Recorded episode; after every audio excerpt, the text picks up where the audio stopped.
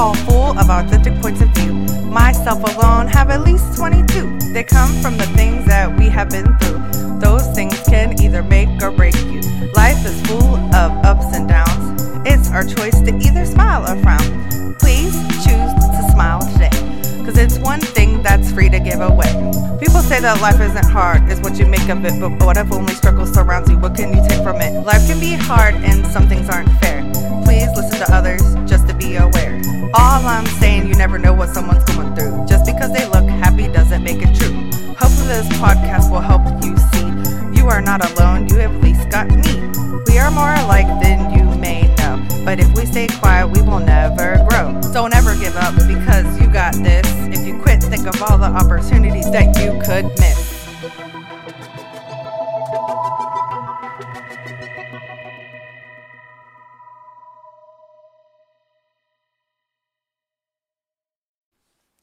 Hey, everybody, and welcome to Authentic Points of View.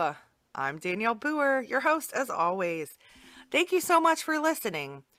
If you are a new listener, welcome! Yay! And have fun along the ride. Uh, I really appreciate all of you. We've touched so many different countries now, and it is so amazing. I'm so excited. Um, so a few of them are Turkey, India, Russian, Russia, not Russian, uh, Belgium, um, I don't want to forget you, UK, of course, the United States.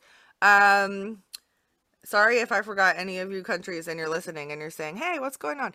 Uh, but I appreciate you. And uh, it's so awesome to uh, talk to you wherever you are. Um, you could be my neighbor. I don't know. But uh, thank you for listening, as always. I hope that something that you hear helps you. Um, and I hope that, you know, it helps you see a different point of view.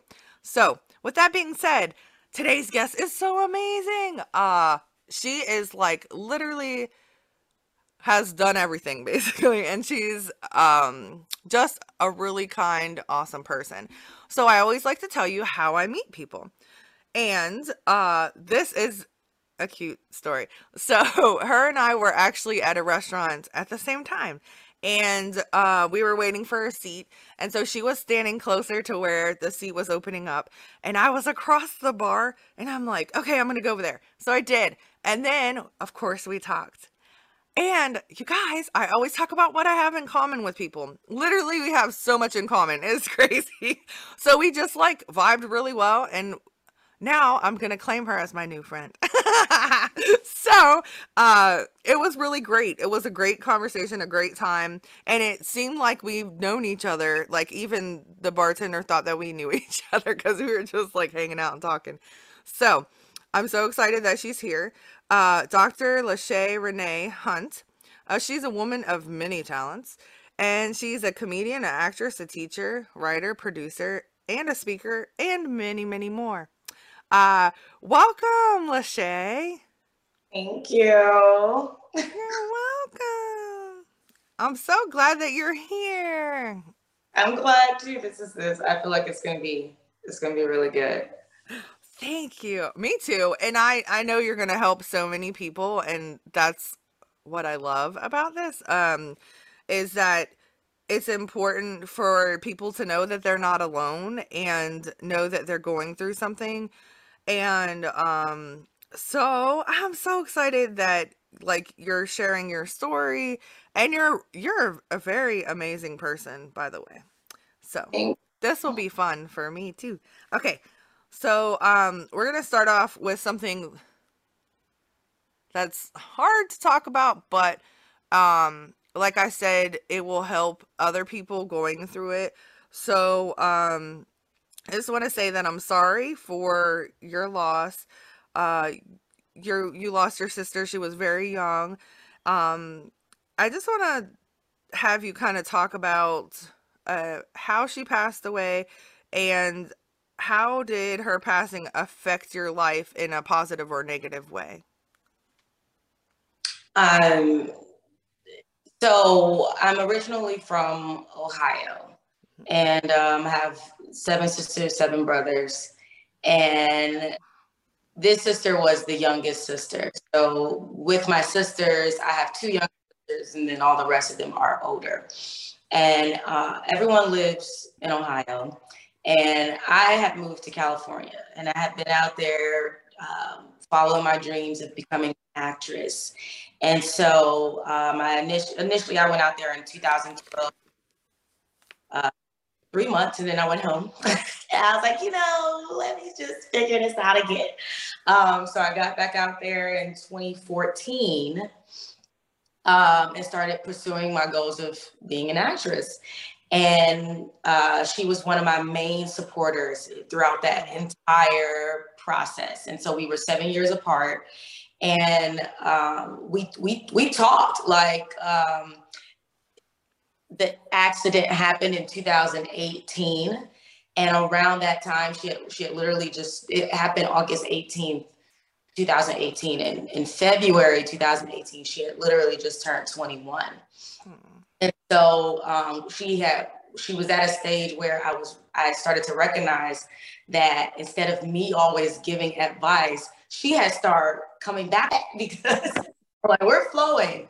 Um, but on this particular day, so the weekend prior, uh, my 10 year class reunion for high school had, had came up and I wasn't gonna go. And I went. So I flew from uh, California to Ohio. And when I got there, my um, my mom and my bonus dad, which is her biological father, um, they were out of town.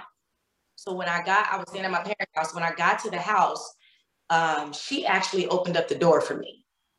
And so that was a, literally that was the first person I saw that weekend. Um, so I came in and she she had some other stuff going on. I'm like, what are you doing? Why do you have people at the house? and she was like, you gonna tell? And I'm like, no, Janasia, I'm not gonna say anything, but you know that you're not supposed to have people over here right now. Like like follow the rules. And so she's like, okay, like I'm sorry, but I, am gonna have them leave. And I'm like, uh, yeah, okay. Um, so that weekend, I ended up not staying the full weekend at my parents' house. I went to my other sister's house. And when I got to her house, because I, I, am like, I'm spiritually inclined. And so I, I started picking up on things. So when I got to my sister's house for the weekend, her house was a mess. And she is not a messy person. So I'm like, why does her house look like this? Like it looked like crazy. So I'm like, I'm living in chaos right now. I'm visiting for the weekend, but I'm living in chaos. And I'm like, this is weird.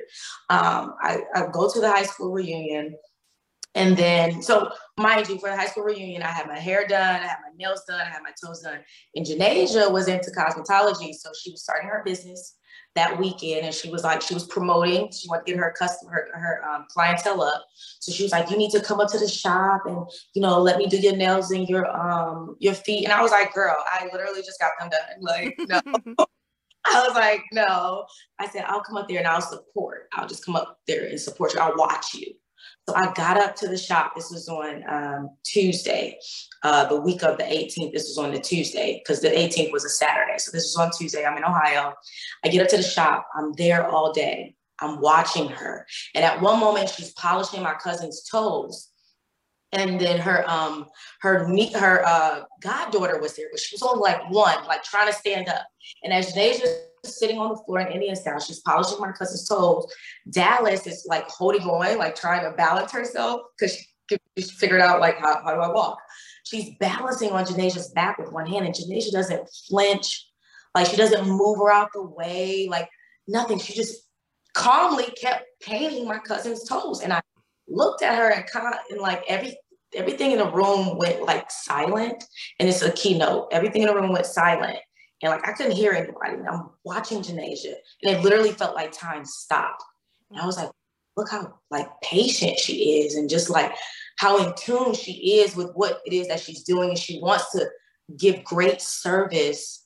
At the same time, she's slightly distracted, but she's not affected by it. She's not mad about it. She's not like somebody get this little baby, like somebody get her. Y'all, y'all see, I'm trying to. It mm-hmm. was none of that. It was like it was just flow. So that was um, um, when I left the shop that day. My, my biological dad came up there, and we were going to get something to eat. So um, I, I, hugged everybody there. My grandma was there, my cousin, my mom, and I hugged Janasia. And then my grandma's like, when you coming back? Because I was leaving out the next uh, the next morning on Wednesday. And she was like, well, when you coming back? And I was like, well, I don't know. I'll be back soon. Um, and so my mom the next day drove me to the airport. And on the way to the airport, I told my mom, I said, I don't know what it is. I said, but I feel like, I said, something is different. I said, it feels really, really heavy. And I said, maybe I'm about to book a movie or something going back. I said, I've never felt this way going back to California, like ever. I said, but it feels, I said, it's heavy, like it's real heavy. And she's just looking at me like, what is you talking about? Like, girl, I, I have no idea what you're talking about. And I'm like, yeah, this this it, it, this is different. So I get back to LA. Fast forward four days later, um, I'm at uh, where was that? I was at Yard House in uh, Burbank, California, and I just went in there. I got some pizza, and I, I walked out. I'm carrying it to go. I get in the car, and I get a phone call from uh, my, my biological my I get a phone call from my bonus dad, which is her biological father, and he called and he said, "What are you doing?" And I said, uh, "In the car," because I literally I just got in the car. I sat down. He's, he said, "What are you doing?" I said, "I'm, I'm in the car." And he said, Well, pull over. I said, Well, I'm already parked. I'm about to eat. And he said, Okay, well, um, uh, just got hit by a car. So we don't know what's going on. We on our way to the hospital. Just pray. I'll call you back. And I, I was like, huh? He said, we, we don't know what's going on. Just, just pray. I'll call you back. And so I had known myself at that time to be a prayer warrior. And so I'm like, you know, I'm gonna pray. So I started praying really hard and to the point where like I was actually speaking in tongues and it was like it be it felt angry. And I had never felt that way praying.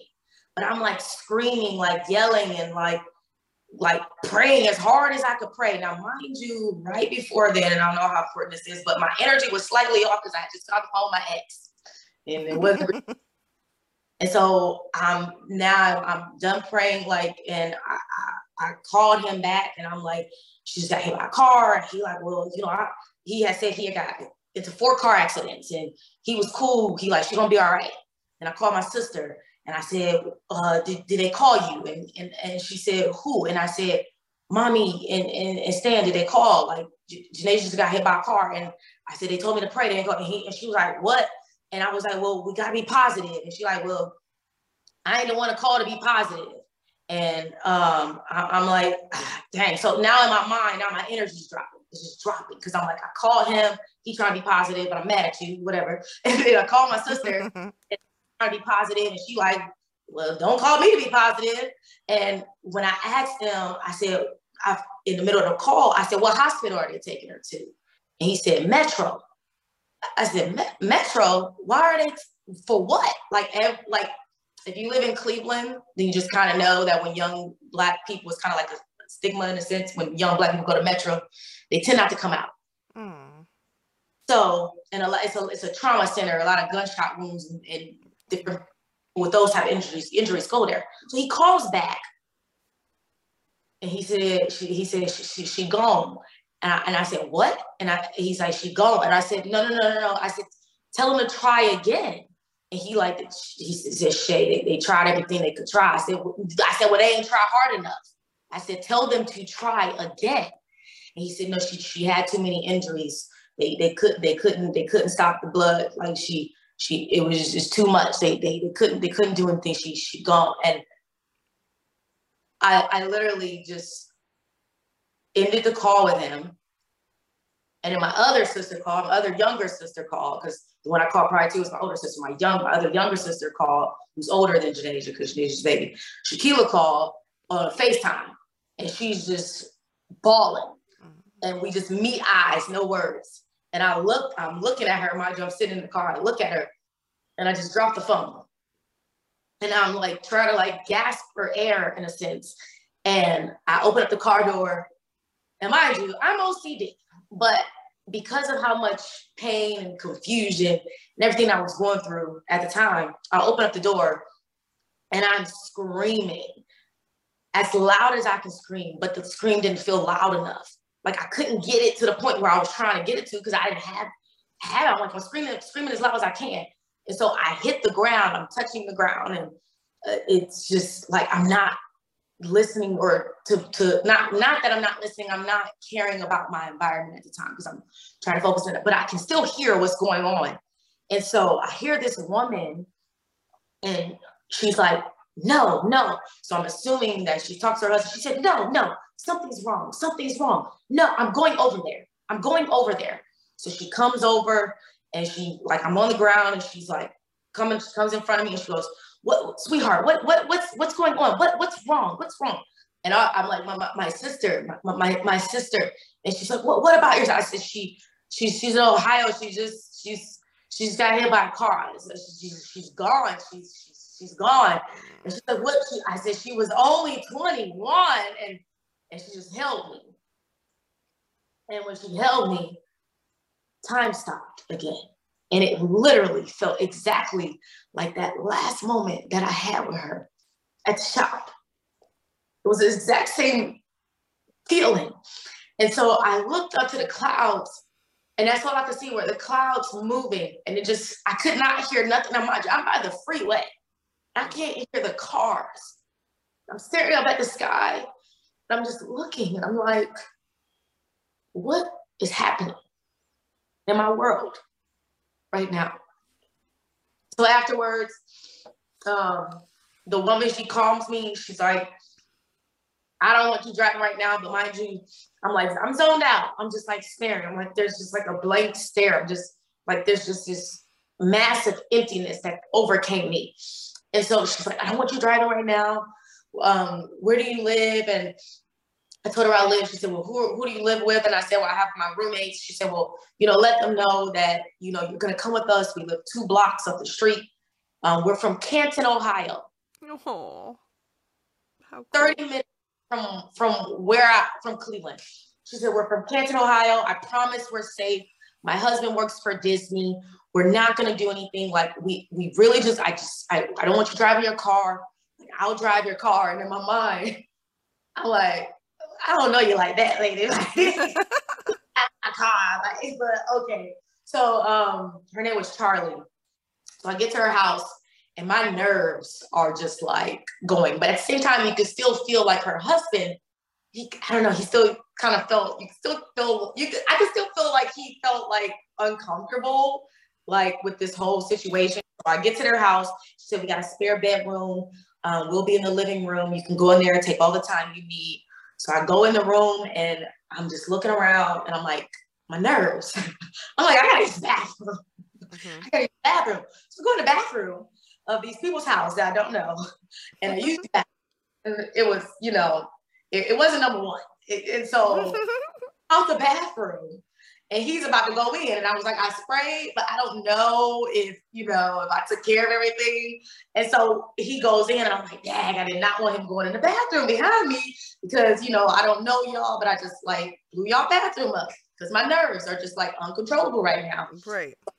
Living room and he comes back in the living room and he goes, uh, are your roommates home? And I said, dang, I knew it. I should have used the bathroom. I got kicked out. So I said, yeah, uh, they're they're home. So I get back to my apartment. My roommate's in the kitchen washing the dishes, and I see her. She sees me, no words, and I just literally fall into her arms, crying. And,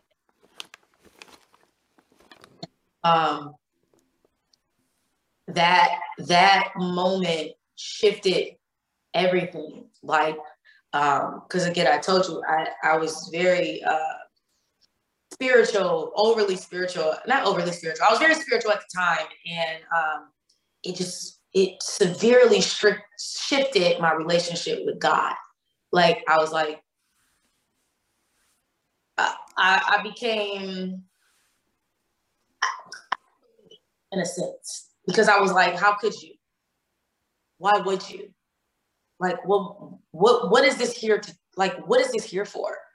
And and then after that moment happened, a lot of people came into my life because um, you said did it affect me in a positive or negative way. That first that first year for sure was like I was mad at the girl at Starbucks, you know, and I don't even know her. And I, I used to, I was like the nicest person coming in, but any little thing it was. And people say, oh, when you go through pain, it really um, shows your true character. And me today would say that No, it doesn't. Because it, it depends on how the pain happened and what the pain was. And mm-hmm. because e- imagine if I hadn't prayed before. If I hadn't prayed before, then I wouldn't have felt like if they would have just called me and said, Hey, she gone, then I don't I believe that my relationship with God at, at the time wouldn't have shifted. It would have been that's who I would have been leaning on. But because they called me and I prayed, and to me at the time, I had adopted the idea that my prayer didn't work. Now me and God, now we in conflict. Cause, cause you know, I thought I thought we was I thought you was on my side, and now I don't feel like that. So, um, in 2019, I ended up um, right after she passed away. Then um, I ended up the, the following month I ended up homeless because I went. We were all supposed to be moving out in August from me and my all my roommates, and they all decided to, to stay. So while the whole funeral was going on, um, I had I was like, oh, I'm still leaving, and then I'm like, it didn't work out what I was doing, but none of their stuff worked out either. So they were staying, but then their modeling, they were both actors. So their modeling agency had a young girl who was coming out to California, and she needed a place to stay. So they were basically like, you can't stay here anymore because you because you said you were leaving, and I'm like, we all said we were leaving, and they were like, well, now our modeling agency wants the girl to a girl to stay here, so we want her to stay. And I'm like, are you kidding me? I've been living here for nine months with y'all, and y'all gonna let a stranger come in? Mm. So that shifted me. So I ended up living in my car for months, and um, I was working. I was a substitute teaching, and I was working, and then ended up getting fired because the lady kept sending long emails. Now, mind you, right, right after Janasia was killed, then I stopped looking at a calendar. Like I was the most organized person. I didn't, I was, I didn't, wasn't looking at a calendar. She's sending these long emails. I, am not reading that. I'm so zoned out. Like I'm zoned out. I'm not, I, I, don't know what's going on in my life right now. It hasn't even been two months. And, and she wants, she, she was doing payroll. Like she wasn't even my boss. She was payroll lady. She told my boss that she couldn't work with me anymore because I wasn't responding to the emails. So I was messing up I had messed up her um, the days, my days that I was working. Mm-hmm. So her inventory was off, maybe like two times. That was it. So I got fired. So I lost my housing. I got fired. So I'm like, God, I just lost my sister. I, I, I don't have a place to stay. Uh, because when it came to the housing part, then I, I wasn't able to look quick enough, quick enough by the time I got back. Because I got back from the funeral, they're like, girl, you need to be gone because this other girl about to come. Mm. And I'm like, I'm gonna go? So I was like, I was like, can I curse? Yes. I was like, fuck everybody, fuck everything. I said, I'm, I'm gonna live in my car because I don't even want to be around people at this point. So I got a gym pass and I was like, I'll shower at the gym. I'm working. So I'll go to work. Um, and I, you know, I'll be in my car. And this, that became my safe haven, literally. I was like in the car all the time. Um, so I lost my job. I lost the, the my sister, I lost my housing. And I was like, you know, I need I need a job. And and I was still in acting classes. And so one of the girls was like, she was showing rooms to where she was living. And she was like, you can have the room. Like, you don't need to be homeless. Like you, you can have the room. So in December, when homeless in, in first week of September, in December, um, I ended up, I, well, she let me sleep there the last week of November. And then in December, she's like, okay, you need to start paying rent. So I'm like, well, um, I'm about to dance because God doesn't love me anymore. And I've always wanted to be a dancer and I need money now because I don't lost my job and I need money quick. And so I'm like, I'm gonna, I'm gonna go do what I've always wanted to do because at 20, at when I was 21, I had went to um, a, a, strip club. I went to Magic City, and I was like, wow, these. I said these girls are beautiful. They're in shape. They're making money. Like the floor was covered, like leaves. You you couldn't walk through. Mm-hmm. Like like they're making money, but I never ever got into it because I was like, God gonna be mad at me. God not gonna love me no more if I this. And so I got to that point where I was like, you know, he don't love me.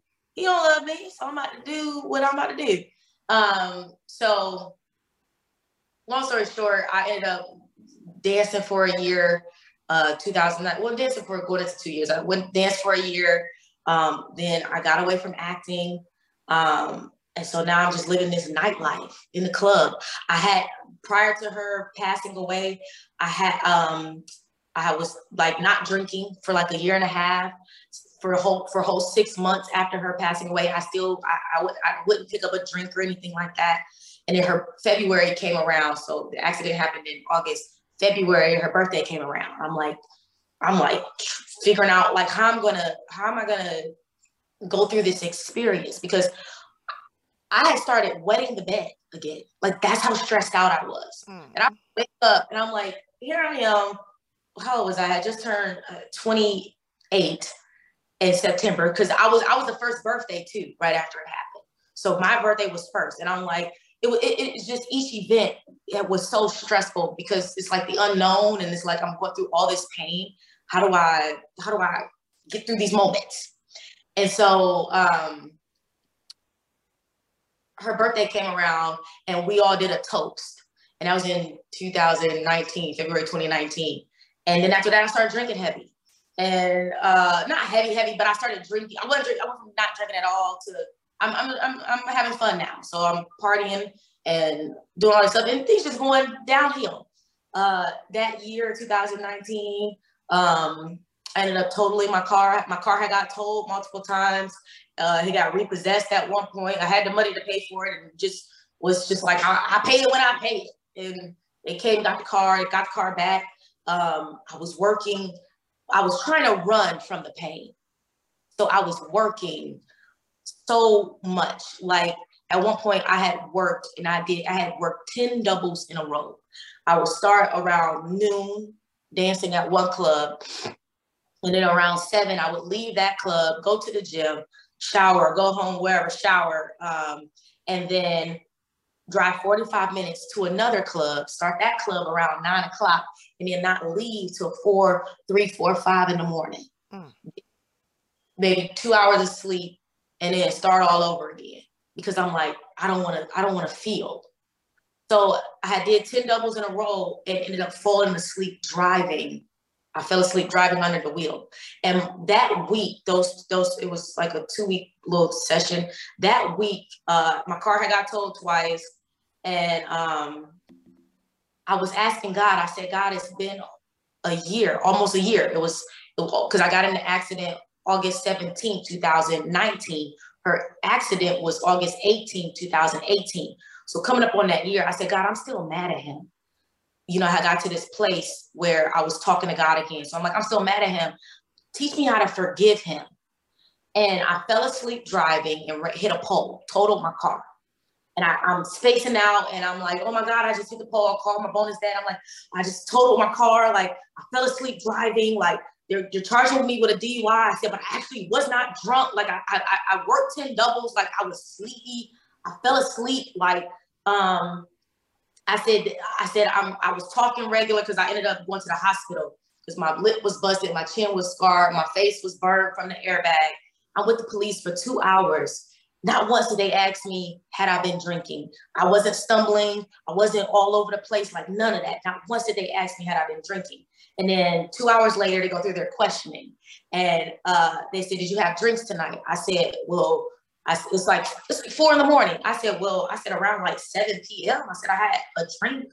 I said, and then another one at like around 10. I said, but I said that was like two drinks. I said, it's four o'clock in the morning. I said, I said, I'm not drunk at all. Like I'm like, and they're like, yes, you are. Like, I'm like, no, I'm not. Like, so fucking long ago. like, yeah. two drinks like at 10 o'clock and it's four in the morning. Um, so I, I like that happened after that. And then it was like, then I started seeking for that was to me, that was just a negative cycle of um and I, and if I'm going on a tangent, you can pull me back so we can get back to the questions. But um, that year, because my energy was so low, I feel like I attracted so much um, negative, negative, not so good instances. But what happened in that moment was what I discovered was I had asked God to show me how to forgive him. And then I also told him that I no longer wanted a car note. And I didn't know how to get out of my car note. So within two weeks, I had totaled my car. I said, oh, car note gone. And then I fell asleep driving. And what does heroin make you? Makes you sleepy. Mm-hmm. Because in my mind, that whole time I had I was telling myself that he was, you know, non-black. I, I had made him a racist. I'm like, he hit her because she was a young black girl crossing the street. Because oh, that's that's how. So she got hit by a car because she was on a scooter. Um, she was my size, five five one, five two, 100, 110 pounds. She's on a bike, going through the scooter. I mean, the bike, on the scooter, going through the crosswalk. He's coming down, him and a passenger that he never revealed who the passenger was. Um, he's coming down. He had just snorted heroin in a parking lot. He's doing 70 to 90 miles an hour. She's going, it's two, her and another girl were going through the crosswalk. The other girl managed to get completely out of the way. He hits Janasia. My mom said when she saw the video, he it was a ball that went up in the air and rolled up against the back of a car. And the person who showed her the video was like, Did you see her? And my mom's like, No, where? And he stopped and he said, You see the little ball in the air? And he said, She said, Yeah. She said, That's her. So she had got it, she was like in a fetal position, mm. rolled up the back of his car and fell in the on the backside on the ground and landed in fetal position. And so that whole time, I'm like, he did it on purpose. He did it on purpose. He did it on purpose. He saw her. He had to see her. But heroin makes you sleepy. And so the when I ended up going to court and everything, the judge asked me, she said, Don't you know you could have hit somebody? I said, yes, I do know that. Because the first thing that I thought about when I hit the pole was, damn, that could have been a person. Right. I fell asleep driving and that could have been a person. And that's exactly what he did. Well, he didn't fall asleep on person, but on purpose, but he was high. Mm-hmm. And it made him sleepy and it made him drowsy. So then I was like, he didn't know, he maybe he really didn't know. Maybe it wasn't on purpose. And then that allowed me to release my anger towards him. Because I'm like, I get it. I didn't purposely fall asleep driving. Like that wasn't my intention when I got in the car to total my my car. That was my house at the time. Oh. I'm looking at the judge like, girl, why would I like why would I intentionally fuck my car up? no. Right. Um so that that was that as far as the the negative side of it. Um, the positive side in April 2019, I get to my cousin's house. He's a Marine, and he said, "Leshai, you've been here two days. You haven't been still." He said, "You need you need help." He said, "You you you, you need to go to grief recovery." So mind you, this whole time, uh, people who had acknowledged that my sister had passed away was killed, they're like, "Oh, she's your angel now." I don't want to hear that. Oh, God has her in a better place. I don't want to hear that. Oh, the, the good die young. Don't want to hear that. People were constantly telling me how to feel. I remember approaching the funeral. Um, guy tells me, you can't cry every day. We haven't even got to the funeral yet. You telling me I can't cry? Hmm. So, so many people were telling me how I should feel. So I get to this grief recovery class and this woman's there, and a lot, it was a lot of older women who had lost their husbands. And the one woman, she's talking to the group and she says she was able to release a lot of her pain because she understood that God loved her husband more than she ever could. And that's why he, she, he called him back to him. And so I said, wow, maybe God loved her more than I ever could. I can't outlove God. Maybe he out, he he outloves me and he loved her more than I ever could. And so that's why he took her. And I, in that moment, it lifted something for me. And I stopped being mad at the, at the women, at the cashiers at Starbucks. I was like, y'all cool in my book again. um, but I'm like, I'm like, that day that lifted. But again, you're like, how does grief kind of like affect you in a sense? It's it's like that moment it was cool, but two weeks later, I'm back to crying again. Right. Back to God, why? You know, God, I don't. So to me, grief, it, it's in it's in cycles, and it's um, it uh, yeah. Just answer your question because I'm I'm trying to I'm trying to. You're good. Yeah. So actually, I, you're so cute. Does that answer your? It answers a lot of questions, Shay. so and I thank you because I I like the whole time you're talking. Everybody knows I'm like ADD. Um, I'm thinking about like listening to you and I'm like feeling you because um my brother died in a total different way but it was very tragic and very like that and so um i was in a different place. So like my family ironically i was in ohio. Uh so my family lived in baltimore. I left baltimore and my parents were raised in west virginia but i did not want to live in west virginia. So i moved to ohio right across the river. And i was still close to my family but i was like in ohio. So uh, i was working two jobs at the time and i was a single mom to to the two oldest kids. And um so when my mom called me at like five in the morning um he was i don't want to give too much information because i have a niece that's turning 16 i don't want to put everybody the all the business out there. But anyways she called me at five in the morning he was still alive at that point. and um but anyways when when you were talking i was in so much denial. So when she called me back and she said same thing he's gone. No. No he's not like, and I just, and I feel it now. Um, and, uh, I was in so much denial that, like, I just, I literally didn't believe it was real until we drove to, my sister drove us to Maryland. And, um, at that point, I didn't even smoke cigarettes anymore. I smoked two packs of cigarettes in four and a half hours.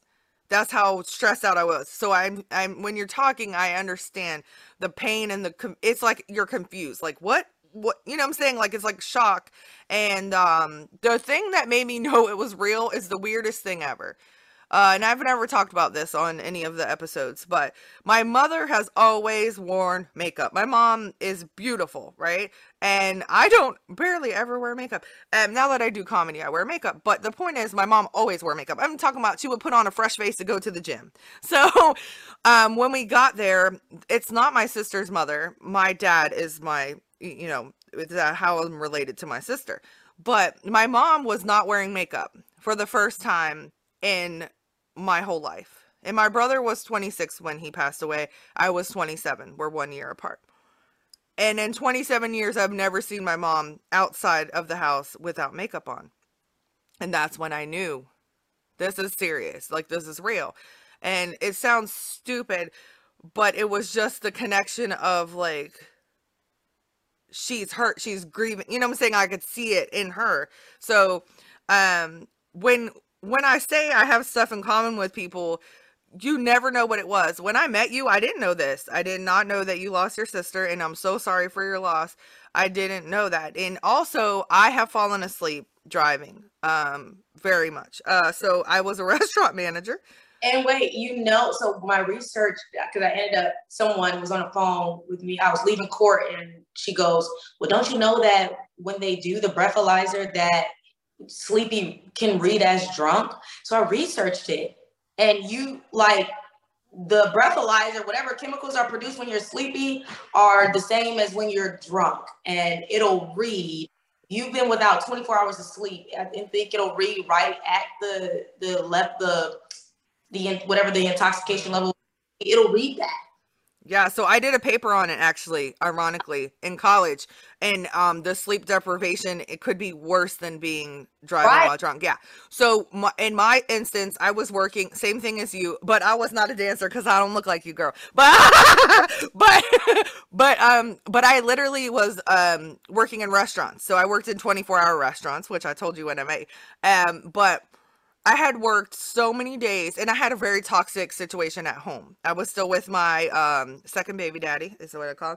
Uh, and it was very toxic and I didn't even want to be home. And so I worked so many overnights and then he, we, we would switch off with the kids. I'd come home and he would take off and then that's how it went. But I think I hadn't slept in like maybe four or five days at that point.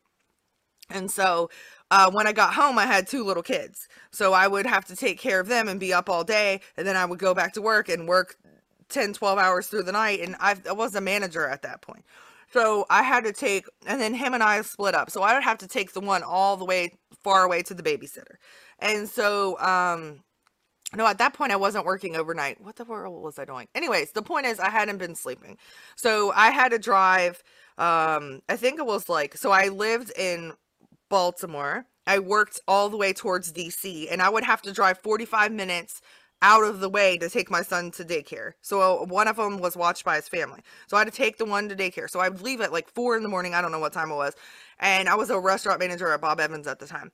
So I had to be there like really early in the morning. But, anyways, so like many, many days I hadn't been sleeping and I got in four accidents in seven miles. And they were little teeny bumper accidents, thank goodness. Nothing serious, but one of them was in front of a cop and he should have stopped me because I got in another one after that. And which is sad. And I think it was because I was white, which is sad, right? I could have killed someone. And yeah. it was because I was tired. Like I would stop and it that's why it wasn't that bad. Because it was like, you know, when you stop and your foot slips off the brake and then yeah. I would just bump someone. That's what was happening. So it was like when I was at a stoplight. And so, anyways, thank goodness, thank goodness. Once my son got in the car, I never once got another accident. It woke, I was awake. And that's my baby. You know what I'm saying? I was in like protection mode. So whatever energy came upon me, thank you. So I was like awake and we got home safe. But I understand that. It's scary as crap and you're right.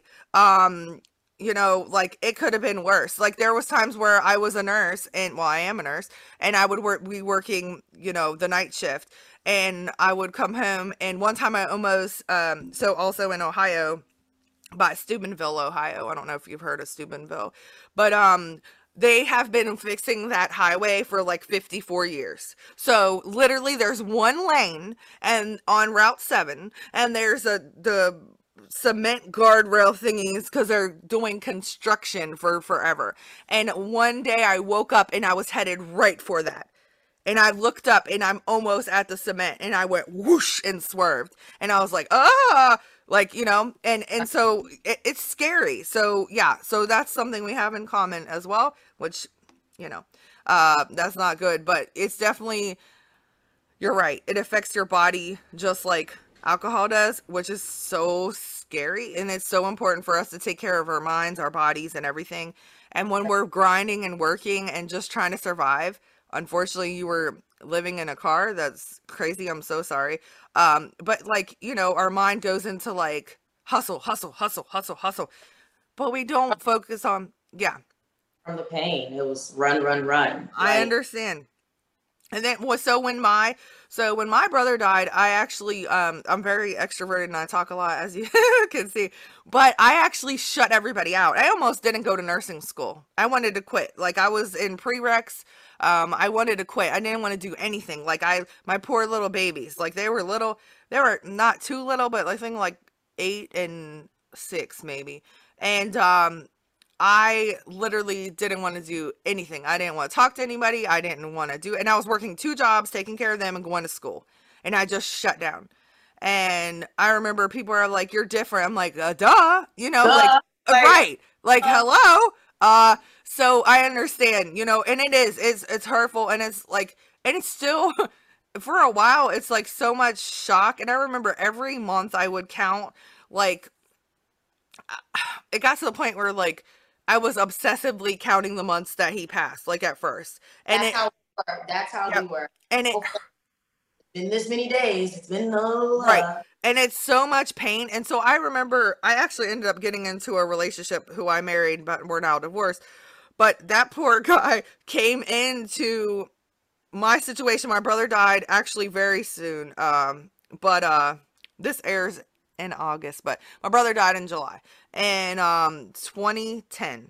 Okay, so it's almost 12 years, and um I got in a relationship with this guy in September, and I was very a mess and uh very emotional, and certain sounds would trigger me and for a certain reason. I don't yeah. want to talk about it. And um yeah, but it's like certain things would trigger me and I would just start crying hysterically and he and he would be like, "Oh, what do I do?"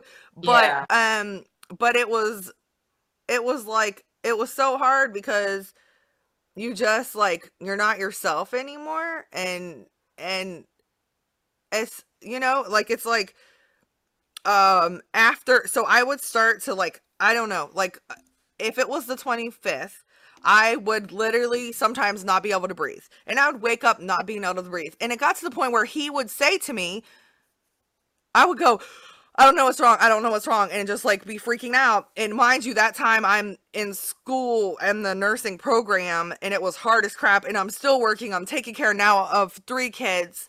And he would say, It's the 25th. And I'd go, Oh, okay. And I, I got to the yeah. point where my body knew it and I wouldn't even pay attention to the date. Yeah. Right.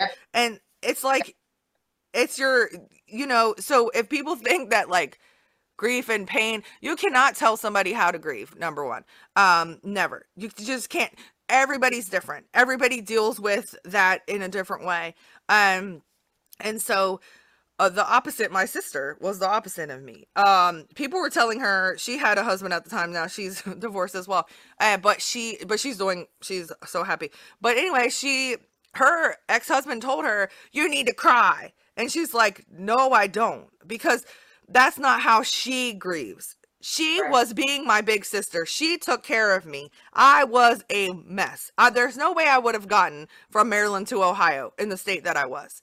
There's no way um, that I would have been able to be there for my mom and then uh, our dad. No way, because I was such in a state of like shock that I didn't even know. Like you said, it was like things were still.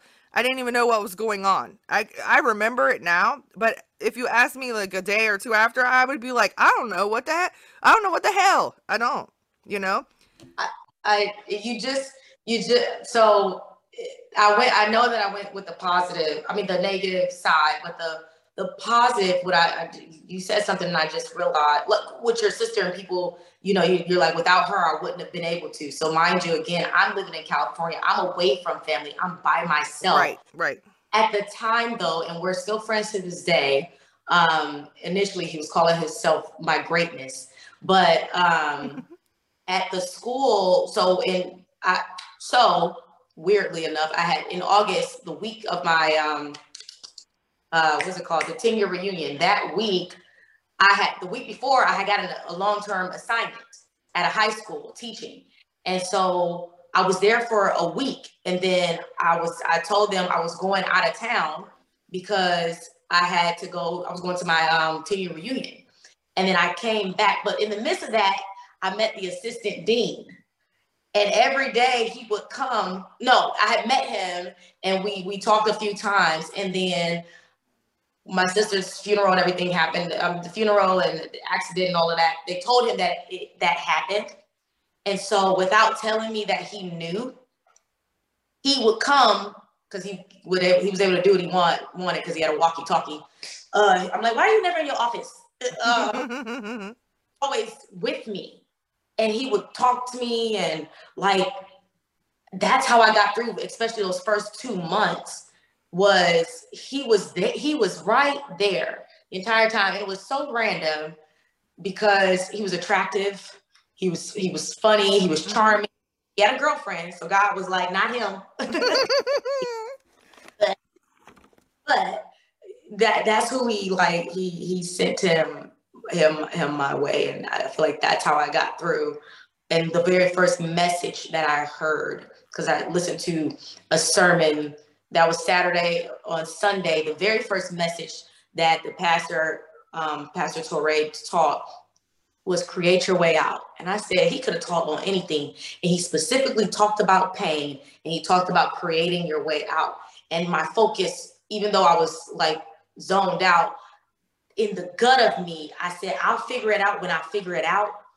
But my focal point will will be to create my way out. So now in 2022, I'm I still have that focus where I'm like, the goal is still to create your way out. So even when I was in the club and I'm like, fuck everybody, fuck everything, I'm living my life, I'm doing, I still had in the gut of me, people like, well, she dancing, she doing this, she doing that. In the gut of me, I still had that cloud over me saying, create your way out. So even when I was in the club, there's a show out now called P Valley that whole time I was in the club, I'm like, I'm gonna be on that show one day.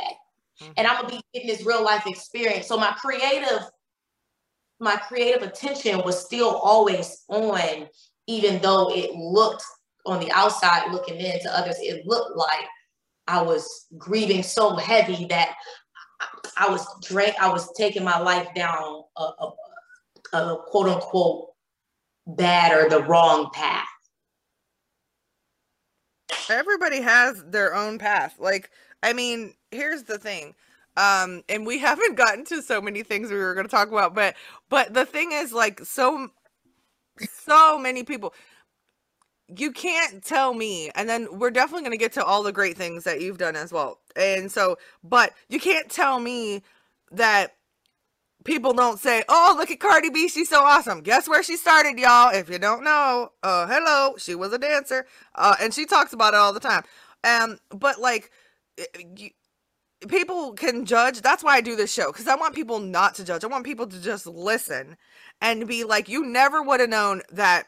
I never would have known." meeting you that you've been through any of this stuff being homeless losing your sister young um like living in yeah, living in a car, uh, all these things. I wanted to not, I didn't know you were a dancer, but guess what? You're a great person.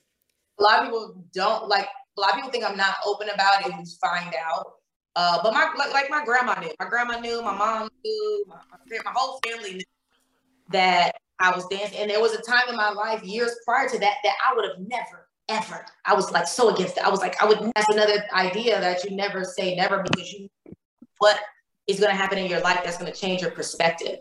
Because two, once I started um, working the club, it gave me a whole different perspective of that environment. That people on the outside right. looking in, like everybody's hoes, everybody's this, everybody, and it's like, nah, you might have a few in there, but that's not the reality of what's going on inside those facilities. Yeah, that I mean, we're still people, we're still humans, we're still right. still have goals, we still have dreams, we still, you know, yeah, we're yeah, it's just not a and, not and a, that, that's that's the truth. I mean, listen, I mean, you, people would be surprised of how many people have done that, but it doesn't matter because guess what? Um, all the things that lead you up to where you are, those aren't who you are, right? So right. just like I can say, oh, I'm a mom, I'm a this, I'm a that, I'm a that. But that's not who I am. Who I am is somebody that loves people, that wants to help people, that is caring, that is, you know what I'm saying? Like that's my, that's my personality and that's what I want people to see when they meet me. I, nobody needs to know that I'm a teen that I was a teen mom. I was, but I I will talk to you about it because I want people, you know, I don't mind talking about, but I'm just saying like when you when you meet me, that's not the thing that there's not a sign that says, yeah, like, hey, I have 50 baby daddies. There's a sign on my head. No, there's no sign on my head. What's up? No, I'm just joking. So, anyway, all right. So, this is so good. All right. Now, you have lived, we'll talk about positive, uh, fun stuff. So, you have lived on the East Coast and the West Coast. Yes. Okay. Uh, for all the rappers out there, which side? No, I'm just, I'm just teasing. So, which side? Like now, okay, now you are in Atlanta. If you guys don't, if the listeners don't know, I'm in the Atlanta area. That's where um we met each other. Um, which one do you like better, East Coast or West Coast? And I love, um, I love the West Coast. Okay. I am terrified of bugs. And um, I find that in Ohio and in Atlanta and all these states over here, I find that there are a lot of bugs that bite you. Mm-hmm. And I tend to get less bitter in um, in LA, in California. Uh-huh. And the humidity here is is you over there. So I, I like those two main things right there. In the rain here, you know, in the in the seasons changing.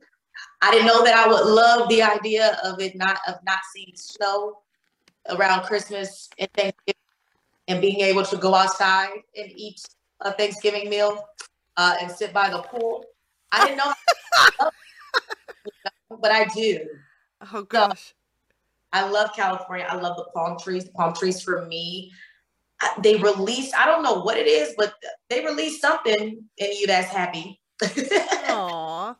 and it's just the environment the literally the, the way that it looks the different like i love the palm trees i love the water i love the way the temperature, the seasons flow. Like I love that's what I love about being over there. I love over there too that um the, the people, it's just a melting pot. I love, hmm. love, love, love that. I did Uber and Lyft at one time. And I'm I drove around so many different people from so many different places. And it was just like, wow. And that's when I, I started to appreciate beauty of being human and the beauty of coming from where you come from and standing your ground and not imposing on someone else to be like, oh, you need to believe this because I believe this, and you need to be this way because I be I'm this way. And, yeah. And it's like meeting so many people. It's like, no, no, no. It's oh, because I used to be scared of atheists. And, and, then I meet atheists and I'm like, oh, but this is they're still a great person. Like right. Right. Seems scary. They're they're human. Like it's like you talk to these people and coming from where I came from, it was more it was really black and white in a sense. And um like I went to all black high school, and uh, when I got to college, so my college was all white, but I was experiencing racism heavy there, and so it was like when I got away from that, the culture shock of the first, the uh, uh, want somebody who's non-black to be like, "You're pretty." I'm like, "Wait, you looking at me? What you mean?" like what? Um, I know it's different now in 2022, but 10 plus years ago, in certain states, in certain environments, I wasn't getting compliments from certain people and certain races. And now it's like, okay, now, and now I feel comfortable with accepting those when before it was like a question. It was like, you wait, you, you, do you see who you're looking at? So it's like, that's why I love, I love what the West Coast showed me about myself because it released a lot of filters. Well, I'm sorry. I know it's rough. So like, when I moved to, um, so Cleveland, there's way more diversity from where I lived. And where I lived in Ohio, oh, uh, there, I mean, there's like, no, I went from Baltimore to, no offense, everybody, White Town, USA. I mean, there was so many white people. I was like, what is happening? Um, and the crazy part is when I moved to Ohio, I was dating a guy from Africa that lived in Maryland still. We were still dating. And I was like, Oh, he he wouldn't like it here. Uh, but but the thing is, like, I remember literally I was working in the restaurant five days a week, and it took three weeks for for me to see a black person. Three weeks of five days. What? And I actually ended up being friends with her years later, which is so cool how things work and you bring people together. And yeah. she passed away, but my daughter, right before she passed away, she passed away in August. Um, but right before she passed away, my daughter was born on her birthday. And it was so amazing. But anyway, I met her. She was the first black person that I saw. She was from Zanesville, Ohio. So I was like, How do you live here? And she was like, Well, so in Zanesville, there's a little bit more diversity, but still not a lot. Um, but and um, I became friends. You know, the church I went to, basically everybody was black, and I would ask them, "How in the hoot nanny did you grow up here?" I would go crazy. So I just want to say to everyone uh, that maybe hasn't experienced this, if you are the only person of your race in a situation, think about what that person's going through. Think about if you went through that. How would you respond? if people are being ignorant to you and saying racist things to you, and you still have to be uh, a nice human being and get along your business and do whatever, or say you're working and somebody says something racist to you, you can't go crazy on them because you're at work. You probably don't want to get fired. What? How would you respond? Right? That's what I want you to think about. I want everybody to think about if I was in their shoes, what would I do? Right? Or if this was my baby, if this was my child that was going to school and getting these things said to them, how would I respond? That's what I want you to do, guys. Because so many people are like, have this mentality of, it ain't happening to me. Uh, so it's not, you know, there's this culture of like, well, I don't know. And then we're like blind to stuff. No, we shouldn't be. Because for things to change, and unfortunately, things are still crappy for a lot of people, right? And I've been in the car where we uh, got pulled over because everybody was black. They didn't see me, the white person. They literally let us go because I was white and I was the owner of the car. Like, huh? So I've yeah. seen it. I've seen things happen to people that like people that I love, like my family, like that are black, and it's not just black; it's it, any minority it happens to. And but I'm saying like me seeing it through their eyes beside them opened up my eyes to oh my gosh, things are it's hard. It's not just I want you to know. And and this is not even like I'm not even trying to say whatever cuz everybody can have a hard situation. But black women have it a lot harder. I want you to know that people, okay? And I know this because I'm not a black woman. Nope, never have been. Or maybe in a different life, I don't know. But I'm I'm not uh, right now. But I um but I've had like people that I've called my sister, people that I, I have fake sisters and stuff. I've seen that's what I call them fake sisters. Uh, but but I've seen people go through things and have to work harder harder even when they're more qualified. That's not fair because of how they look or how their hair is or whatever the case may be. So I want you, everybody, listeners, please think about that.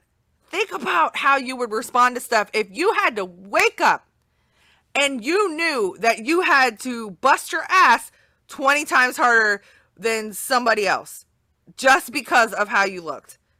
How is that fair? That's not fair. But I want you to realize that, please, like, just think about it. Next time you want to pass judgment or next time you want to do whatever, or just just be kind. You never know what somebody's going through for goodness sake or what they have to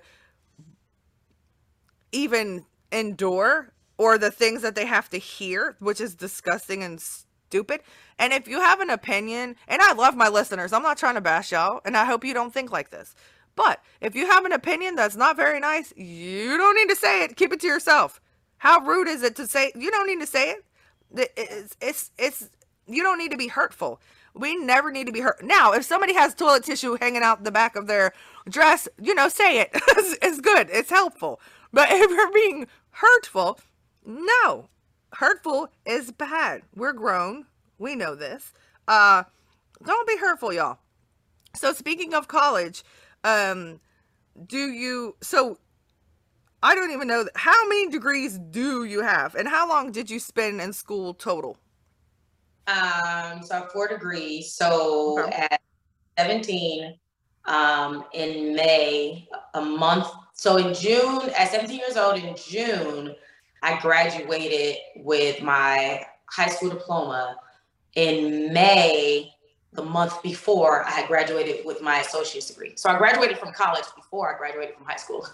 Oh, that's um, so cool. And so I had my associates a month before um, I left high school. Uh, well, I graduated from high school in 2008. And then by 2018, I went to Ohio University.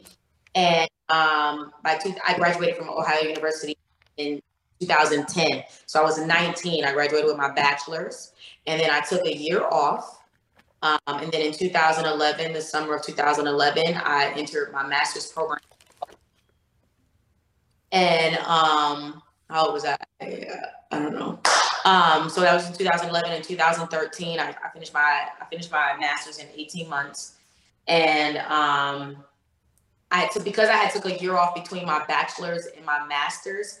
I realized that I didn't want to take a year off again if I was going to continue. So after I graduated with my master's at 22 in March 2013, I took a week off and then I entered the doctorate program at 22 in March 2013.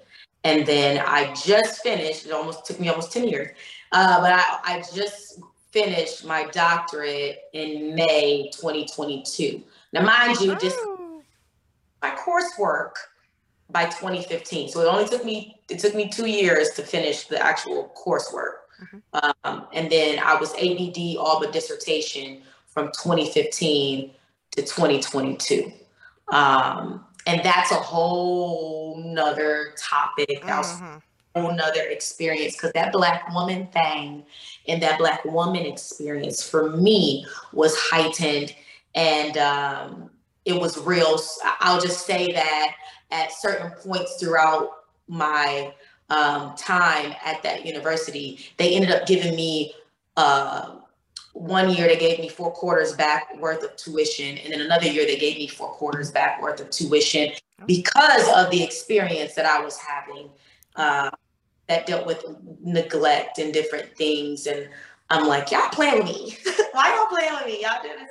And, but being ignorant to the to the process um, too. So they were able to play with me because I didn't like I didn't know. So I, I was like a fish in open water, literally, because I, I didn't know anybody who had a doctorate that I could lean on to be like, hey, how does this process work? And what am I supposed to do? Um, as far as the dissertation part went. Uh, but yeah, so now I have four degrees. I have uh, uh, an Associates of Arts. Um, my bachelor's is video production with a corollary in psychology and African American studies. My master's is media psychology. And then my doctorate is social psychology.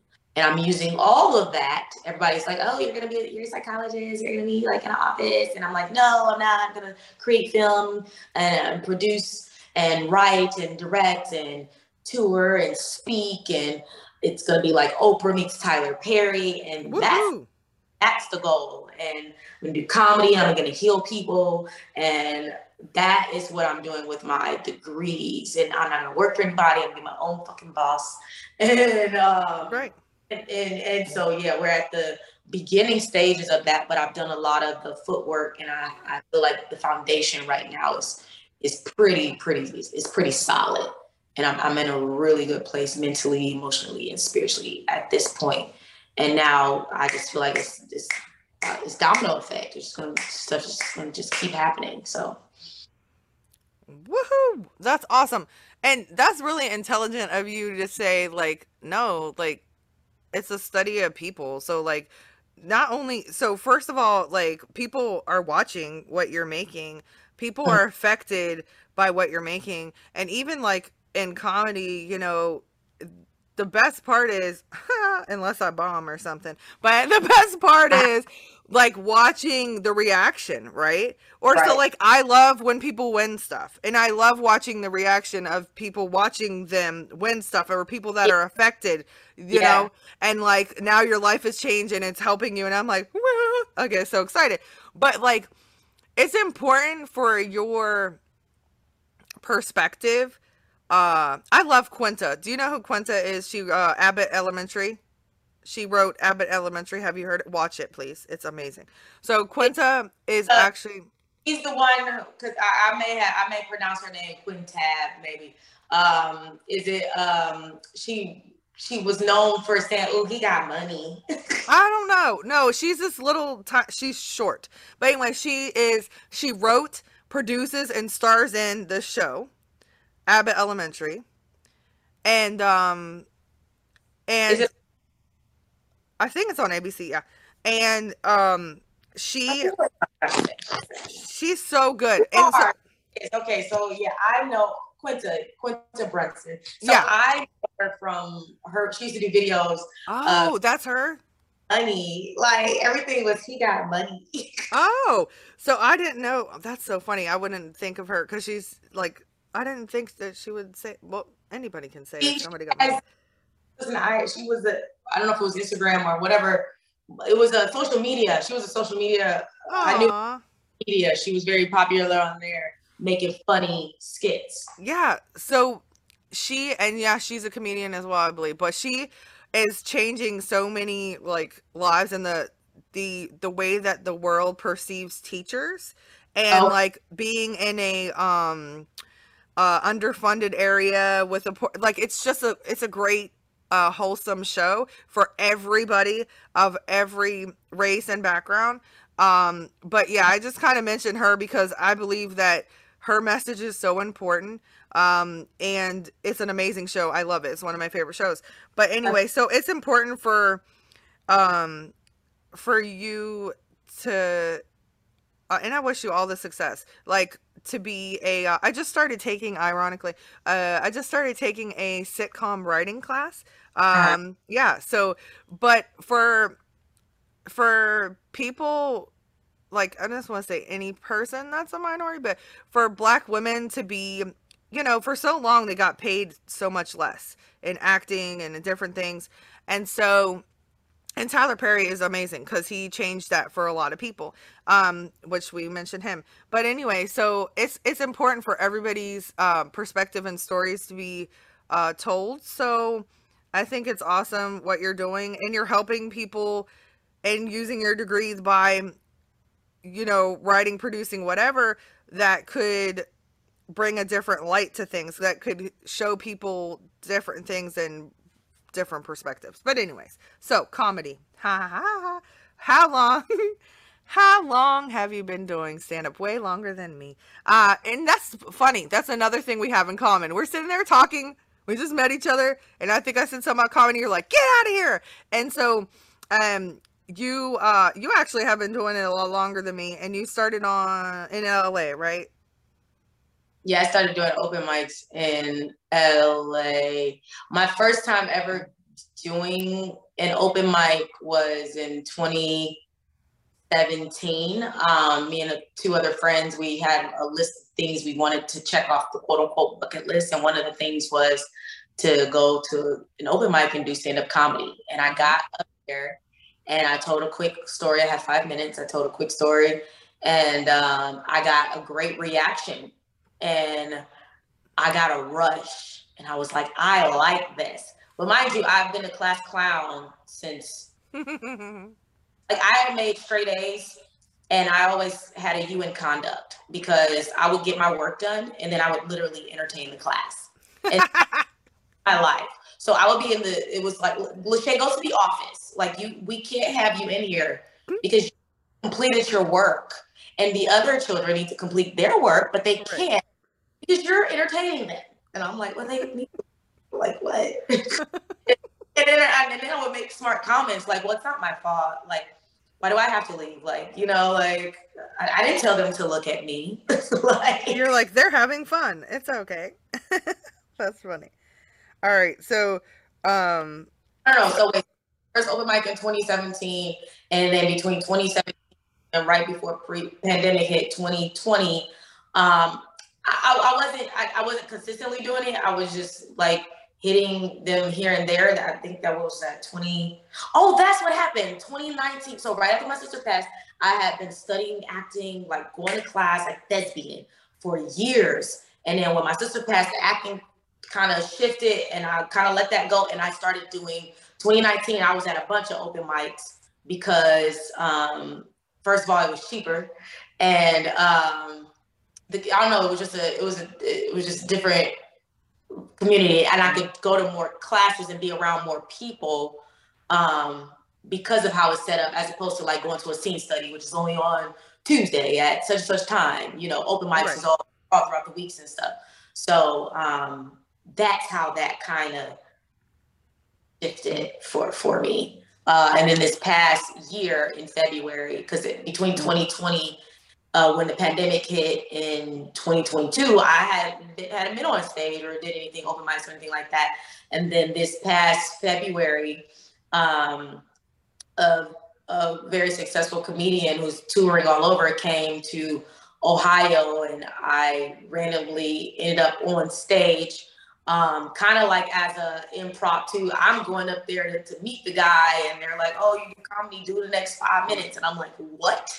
And they're like, yeah, we're gonna give you five minutes. And I'm like, oh, okay. And in my mind, I'm like, I ain't been on stage. Like, I don't know what material to use. Like, I don't know what to do. Like, I wasn't quote unquote prepared in a sense. And I'm like, fuck it, I'm just gonna do it. Like, so I did. Um, and uh, um, since then, then you know, I was given a book and different things, and it was like, uh, take a look at this book, the Comedy Bible, and um, you know, start paying attention to this and story and, and it, it, the, the way that I was intrigued with acting and learning that for so many years and being in class and developing a technique and being a method actor, like my focus has shifted in a sense to now look at comedy that way because I've been doing comedy all my life, just naturally. Right.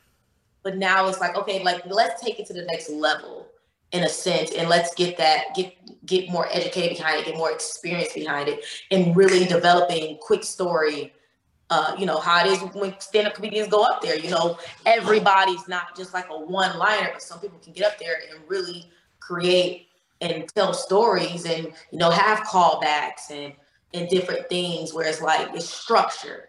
So now it's like i'm at i'm in that position now where for when it comes to comedy is um doing it in a more structured way. Yeah, I love it. So, what? Okay, between all the things, so um, acting, writing, producing, comedy, which would you say is more yourself, or what are you more like? What makes you the happiest? What is the funnest for you? I guess.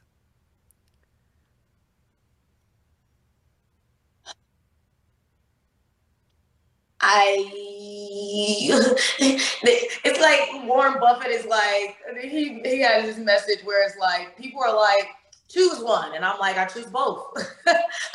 that's how I am too with stuff. And it's like that's how I feel. It's like um with writing I'm such a visual that writing stimulates me um and like and obviously I've been in school for so long, so I like learning and I, I like processing. I like that. So that gives me this one feeling, and then acting as far as being a serious actor and being vulnerable and being able to release that whatever I'm going through at the time to get through a scene and then the audience feeling that in a dramatic way and then being touched by that gives me another feeling that that creates healing in a sense and the writing creates healing in a sense and then with the comedy having people on the other spectrum where they're cracking up and it's producing, you know, this other feeling inside of them that I'm now attached to and I'm getting off in a sense on that. It's like I get off on all of it. So I don't want to be like one is over the other because they all bring me they're all they're all so different in a right. sense. Um, but I would say that they all they all mutually bring healing to me moving forward. Like I don't feel like a person's ever healed, healed, um, especially from like something traumatic as I've experienced, and I know a lot of other people have experienced very, very traumatic things. Um, I feel like it, the healing process is all it's it's it's different every day. Uh, but things like that, the acting, the writing, the, the um, producing comedy and everything, it um, it's, it's different in every moment because I never I feel like we never get the same moment twice, and so uh, because of that, then I'm I'm just I, I can't be like I can't set myself on on one. It's just like today it's this, today it's comedy. Comedy feels good today tomorrow I'm like, I want to be vulnerable. I want to do this scene and I want to melt in it and I want to release my pain in this and, and the sad. And tomorrow it's like, I got this great idea. It just got downloaded in me. I got to get this out. Let me write it down. Like I'm visualizing and I'm living through that. And I'm like, this is like amazing. So I would say everything.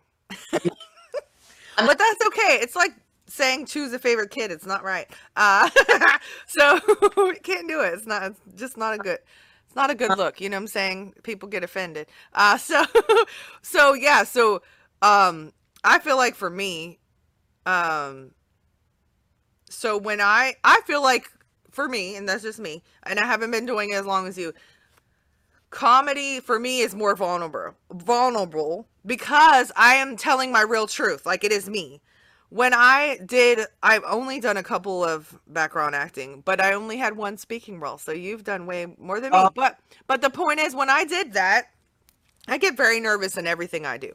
Uh, but I was so nervous on the side. But as soon as they said three, two, and pointed at me, I was on it, right? And I was like, yeah. And then I watched it back and I was like, oh, yeah, look at me. I killed it. You know what I'm saying? I was so proud of myself because I had never done a speaking role. And they were like, oh, great job. And it looked like I knew what I was doing, right? But yeah. so um, I feel like that's not as vulnerable because you got all these people around you.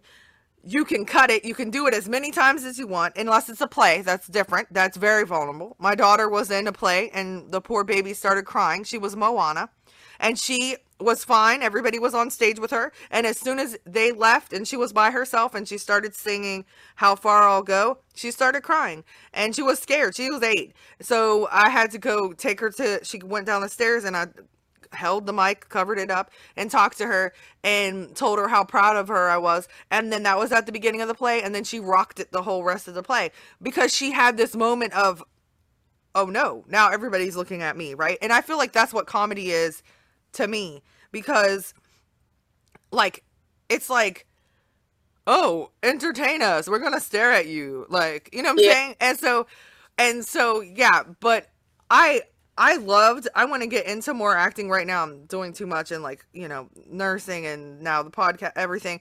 But eventually I want to get back into acting and then now I'm trying to write a sitcom because um I love that feeling as well. Like what I'm never really proud of myself, which is not good. I don't have the best self-esteem, but watching myself back and my daughter would repeat the lines that I was doing and she was like she was so proud of me too was such a really cool feeling. Um and I think especially if I made it myself and it was like part of me, that would be really cool Right. like you're doing, right. And it's like seeing your baby, your idea, your everything come to light. So that is a vulnerability too. I agree with you. But I like because I didn't write it and it was just like a th- you know what I'm saying? Like I was just like I wasn't the main character. I'm just like a a background person that was lucky enough to get an IMBD. I got a credit from it too. Uh, but anyways, so that was really cool. But anyway, so I understand like I think both ways. But when you're uh, up there alone, like, and I'm a big person, so I'm white and I'm a big person. Some places I go, I'm the only white person, and that's okay. I don't mind. I actually am more comfortable like that sometimes. Um, I don't mind, but I always am so con- I'm so like, oh my weight. they're they're looking at you know what am I wearing? Does it make me look bigger? Blah blah blah blah. And it's like that's not good. I need to shut up. That's my own inner problems that I have. You know what I'm saying? So that's like, and I feel like because I'm up there alone on the stage, and and like it's like that's the only thing they're supposed to look at. You know, it's like all on you. Um, but anyway, Well, I would say if you like vulnerability and that feeling, then um, I studied the uh, Ivana Chubbuck technique, so I would definitely recommend taking a Okay. look at her book. It's called The Power of the Actor. okay, um, I studied that technique for years, and I'm still studying it because it's like it's never ending. Uh, but so what you when you're upstage when you're on stage and you're being vulnerable with the comedy, then that same thing on a production or or in a theater, if you're using the Ivana technique, then you you have someone else's lines, but you actually break down the script and take all your stuff that you've been through, different things, and you write it in. So when you're saying, you know, shut the door because I don't want to look at you anymore, really what you're saying is, Mom, I need you to leave because I can't handle this moment that we just had, and blah blah blah. With something Wow. that you really experienced with your mom, but you're putting that underneath your work, and so that vulnerability comes out on camera as, oh my gosh, she's crying, or oh my gosh, she just really killed that scene. But if you're using a Ivana Chubbuck technique and you're using substitution and um, inner monologue and different things, and uh, it's because it's 12 steps that you do. If you're using all of that, then you're actually how you're telling all your business on comedy. You're really telling all your business underneath with the emotion. Right, know what you know what you're doing and everybody else is seeing it through the person who wrote the line. So it's the same it's, it's the same feeling i would say in a sense. It's just uh, the way it's presented is different. So i think that's probably too why i gravitate to both so much because that feeling is, is being both it is i agree vulnerable comedy is vulnerable and also being like in a dramatic scene is being is being vulnerable as well so um, yeah, I would definitely recommend taking a look at that uh, the book, The Power of the Actor, uh, by Ivana Chubbuck. well, thank you. I will definitely check it out. Um, so we've talked about so many things. We have um and i i love it because um i always every person has so many points of view and so um so i like touching on so many things and it shows like how strong and amazing you are. So you were going through hell on earth like hell like living in hell being alone having to live in your car then losing your house car and everything and then still finishing school still being this amazing person that i met that i could feel your energy is so great and so like i could just feel like i feel like sometimes you could tell when somebody's a great person but sometimes people are tricky. But you know you could just feel their energy of like you know like it just exudes from them. And that's what i felt from you. Um and uh so do uh you have any advice for someone that's grieving, just kind of briefly, and just like anything that specifically helped you that you didn't say other than having a person there, of course. And do you have any well, advice? I would, in my particular situation, I would say, uh, for me, my my sister was such a light. She was vibrant. She was a go getter. She was a hustler, uh, and we both had a certain mindset, which I've done my best to keep going in that direction. Where I guess you would say it is like a hustler mentality. It's a determined. It's a. It's a. We have these goals set, and it's like I'm gonna do whatever it takes to get there. So going through what I've been through, I, I always hear her in the back of my mind or in the back of my head, like especially when things first happen. Like, girl, like you can't be just laying there. Like you gotta get up. You gotta keep going. Like you can't let like this stop you. Like, so you said you was gonna do it, so do it. Like I just hear her saying that. um, but also the the biggest thing is that that first message was create your way out is now looking at that and taking that and catapulting that into beyond the universe but taking your pain and looking at it and saying okay now how can i take this and give it back to the world like how can i what form can i put it in for me it, it's going to be it's it's film it's it's it's books it's speaking it's comedy it's it's it's this is what I went through, and now I'm creating story from it. Um, if you if you're working a, a, nine to five and you going you've been through uh, pain or change, grief because grief is you know any change in your life, something new, good or bad.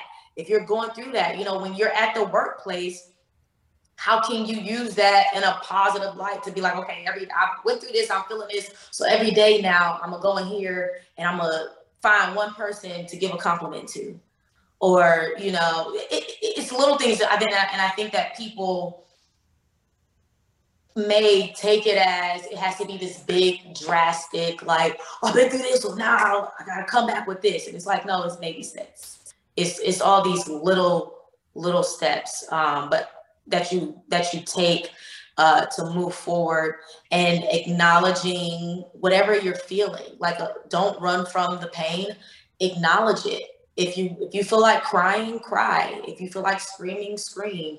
If if you it, it, whatever whatever is real in that moment, just allow it in and accept it and don't judge it. And that's what I've been doing. If I, if I feel like I need to cry, I'm gonna cry if I if I and and then after that I'm like okay I feel I feel better and sometimes it feels like that next moment is is it's gonna just stay in the depressed and I'm like no the next moment you're gonna be happy soon. You're gonna be happy soon again. It's okay. Um just feel what you're feeling right now and it's okay. So I would definitely say just whatever pain or any struggle or anything that you're going through you have the power of thought and um, will to change it. So get you, set some goals and even connect with different people like like me and Danielle have we we connected. Like the fact that we're even having this dialogue right now is because we both want to see people healing. We both want to see people laughing and having fun. We want to change lives. So it's like oh wait hey let's talk about it. Like like let's let's present it. Like we both hurt it we both had major loss. But now how can we use this? I don't know what what all we said today. I don't know what line gonna hit who, but hopefully it's gonna hit somebody. And even if it's just one person or a billion people, a million people, it don't matter. Like we got the message out and we're doing what we feel like is purposeful in this moment. So again, whether it be having a podcast and having that dialogue, whether it's getting on stage, whether it's working in the healthcare field or or working um, as a lawyer or, or working in construction, interior design. You might go into somebody's house and be like, I'm gonna help you make your house feel beautiful because they experiencing so much pain that when they go home, they just want to look at pretty. And you you you're able to go into their house and redesign it in such a way that when they get home, they feel at peace. So whatever that is for you, take it and use it to just have that domino effect of healing when it comes to people. We go with that domino. I, am the one domino, you the next domino, the next domino. Let, let your pain allow you to lean on the next person in a positive way so that everybody gonna get touched. That's so beautiful. Um, but you're right. Yeah. Like I, I agree hundred percent because healing helps by health helping others as well. So like you just said, like you and I connected literally connected as in like we were friends for a while like hey we're like chopping it up like hanging out. And then now I found out we have more and more and more in common. And it's like whoa like we were meant to sit beside each other and to meet each other and to talk about you know the things that you've been through that helps me or if what I have been through could help you. And that's what it's about. So whatever you're going through any kind of pain it doesn't really even have to be grief but a grief could be losing a, a relationship uh been there done that job. Yeah, losing a job. I mean, something. I mean, I I interviewed someone that literally uh has was at a job 11 years and they let her go. 11 years. That is your whole life. I mean, you're there more than your home, you know. And so, just whatever you're going through, find an outlet. Like she said, if it's something that you that you like, um, something you're good at, something you're passionate at and and that will help you heal if it's a hobby if it's something and then and helping other people. A new hobby. Like, yeah that's true. Yeah. It could re- it literally it could re- release that pain or that grief or the anger or whatever you're feeling could release creativity that you never knew that you had you could right. find something out about yourself and that's also something important. Being alone is important, but if being alone is too much for you and you're thinking too much, being right. around people is right. also important. You've got to balance it. It's hard, believe me. And I still had to be a mom. Like I had to be like and a student and go back to work and like um and it's like I mean, and crying, like people say don't cry. Cry if you have to cry. I don't give a hoot nanny. I literally cried at work. The day after my brother died, I, I had two jobs, like I said. That day I was supposed to work a double at Olive Garden. And the next day I worked at a nursing home. So I was going to school for nursing, but I was only an aide, like a nurse's aide. And so Olive Garden had been there a long time. They said, take as many days as you want. It's Olive Garden, whatever. We got other people the nursing home said you only have three days. So because it was in Maryland and like the viewing and the well, there was no viewing, but the funeral, blah blah blah. I wanted to do three days, like you know, one day before, one day after. So I had to go back to work the next day and take care of people. And I remember I was cleaning their little where they eat, their little lounge area. And this song came on. I don't even listen to country music. I don't even listen to it. But every every song has a message. Could be rap could be opera could be country whatever. And so um so i was meant to hear it. So the song comes on and it is so sad and all i could do was cry. So i'm at work crying but there's no resident i mean there's nobody was around. It was just me in a room cleaning. And somebody said do you want to go home? And i said no i don't want to go home. Because like that's the last place that I heard that he was living. You know what I'm saying? Like that's the last time that was the place that I heard the news. I don't want to go there right now, you know? So whatever it is for you, um know that you're not alone. So many people go through pain and different aspects. Um don't ever give up. And and don't think, you know, this is the end uh because you can get through it. You can do it. It's hard. When you're in it, it's hard. You don't see the light at the end of the tunnel. You don't see how it's going to get better, but it will. You're going to be okay. Um, and also, if you ever feel like you need somebody to talk to, you can always email me, uh, authentic points of view at gmail.com. So, um, if you're sad and, and you need an outlet, you might not have ever met me, email me and I would gladly listen to you and try to talk to you uh, because you're not alone. So, Shay, you're a beautiful person. I thank you so so much uh, for coming on and for sharing your story. And you are a kick-ass person, like for real. Like, Yeah. to go through. You're so welcome. Um, to go through all those things and to still uh persevere and like that shows how mentally strong you are. And I know in the moments of the that sadness and pain, you probably didn't feel mentally strong, but to keep pushing and keep going, all the obstacles that kept coming in your way, and you're like, nope, I'm gonna I'm gonna get through this, and I, I'm gonna help people. So I just want to say that I know you're going to touch so many people. You already do every day, but this platform as well.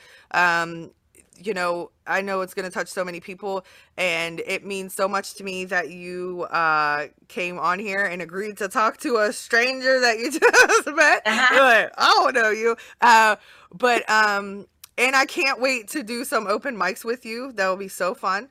Um, and you're just uh literally like right now you're like smiling can't see it but she has the whitest prettiest teeth uh, she she just has this beautiful like energy and smile and and um and you never know like i needed it that day that i met you i needed to feel that because you know when you have stress at a job or whatever and you just want to you're just like oh and was- um It was so mutual. And we Thank you so yeah, I'm glad it was mutual. That's what it's about. Like you never know how you can affect somebody good or bad. So that's why I always say be kind um because you can either make or break somebody's day kind of in, in Oh yeah. Oh, um no. yeah I, I I just want to apologize really quick to anybody who encountered me in 2019. I, I was very upset with the entire world. So if you encountered me being very short with you at I don't know why I keep saying Starbucks, but Starbucks is really in my sorry all the baristas. I'm so really a person. I oh. promise I love you so much. Gosh, that is so funny.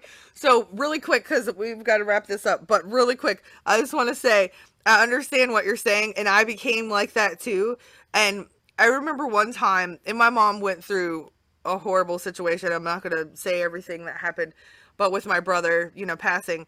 And I remember one time I judged her, which is not nice, but I was like, Mom, so we were on the phone, and Baltimore traffic is crap but so is Atlanta traffic is horrible. Okay. But anyways, Baltimore traffic is also not good. LA traffic is probably 200 times worse. But the point is, my mom was on the phone with me. She was on her Bluetooth and she was driving. And she started screaming at the car next to her, like, my son just died and you cut me off. And she like was taking everything personal. And I was like, Mom, they don't know that your son died. Like Yeah. they're not trying to, you know? That And part. And I was like, they're not trying to hurt you. Drivers, Yeah. people drive shitty. You know what I'm saying? They're not Yeah. trying to like. It's not personal. It, and- it's so personal. It does. I understand completely. It does feel personal. You know, and uh, really quick because again we're wrapping up. But really quick, I understand, and I had the same situation. This is how things work, and I don't know if people believe in numbers or believe in these things or whatever the case may be. But they say that like deaths come in three and all this stuff, or births or whatever. And so, okay, keep going. okay, so I actually was working the two jobs. This is so crazy, and it's real, true story. Try not to get emotional. So I was working the two jobs. Okay. So I told you mm. I went to the one job the day after. This girl, her brother, he's not alive anymore. He died the same way my brother died at that job the same day my brother died. Same way, same day. Then I have a few days off from Olive Garden. I go back to Olive Garden. This one girl, her brother died the same day that my brother died. They're almost all around the same age at both jobs, same day. His was a little bit different. That guy overdosed, but they both, everybody, all the brothers died.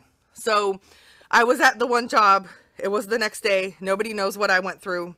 Olive Garden did because the darn manager spread my business and they all knew me for so long. But, anyways, um, that job didn't know, and I was at the time clock, and his people are talking about the girl that lost her brother, bad, and judging her for what happened to her brother, And what her brother did, and I was so disgusted and hurt because I was going through the same thing. One day removed. Like we are both going through the same thing. She wasn't at work though. And they've been working for her with her for years. They're judging her for something that is not her fault. That she's grieving and you're judging her. Who in the world do you think you are? You know, and it just hurt me. So I literally lashed out at them. Again, sorry everyone. Mine was in 2010. Uh, I lashed out at them at the time clock and was like, "Who are? How dare you? You? How dare you say anything about her? You have no clue. Like you have no clue what she's going through. It's not her fault." And it, was just, it was hurtful. And I, I shouldn't have probably lashed out at them. I mean, I didn't cuss them out or anything, but I told them about themselves. I was like, "You're wrong. Like that's horrible. How dare you?" And it hurt, and it was like me going through it, it was like directed towards me. You know what I'm saying? Because they didn't direct it towards me, but it was because I was going through the same exact thing. And that feeling was like, what the F? Like, and that's why I say be kind. You never know. No, they didn't even know that my brother until I started crying. Okay. Then the one person was like, Are you okay? Why the heck are you at work crying? You cuckoo bird. You know? like, but um but like those girls, we worked on the opposite wing. So I don't know them. I don't even know the residents over there. I didn't know them, but we were all at the time clock together. So the point is like be kind, y'all. You don't know what somebody's going through. You don't know how your words can hurt them. And that's not what this world is about. We're supposed to uplift people. We're supposed to be um like beacons of light, not darkness.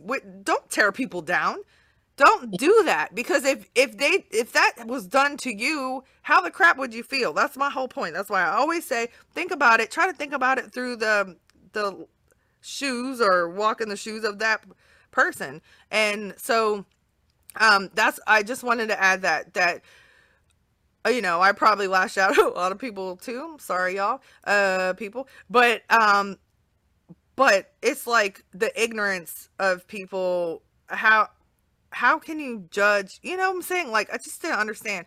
And uh, the fact that all three of us were going through this together, and I didn't even really know the girl that was going through it, but when she came back, we became each other's support system at the one job. And then the other job, I knew her for a year and I reached out to her and we also became each other's support system, which was a blessing. It was awesome. So at each job, I had somebody that knew what I was going through.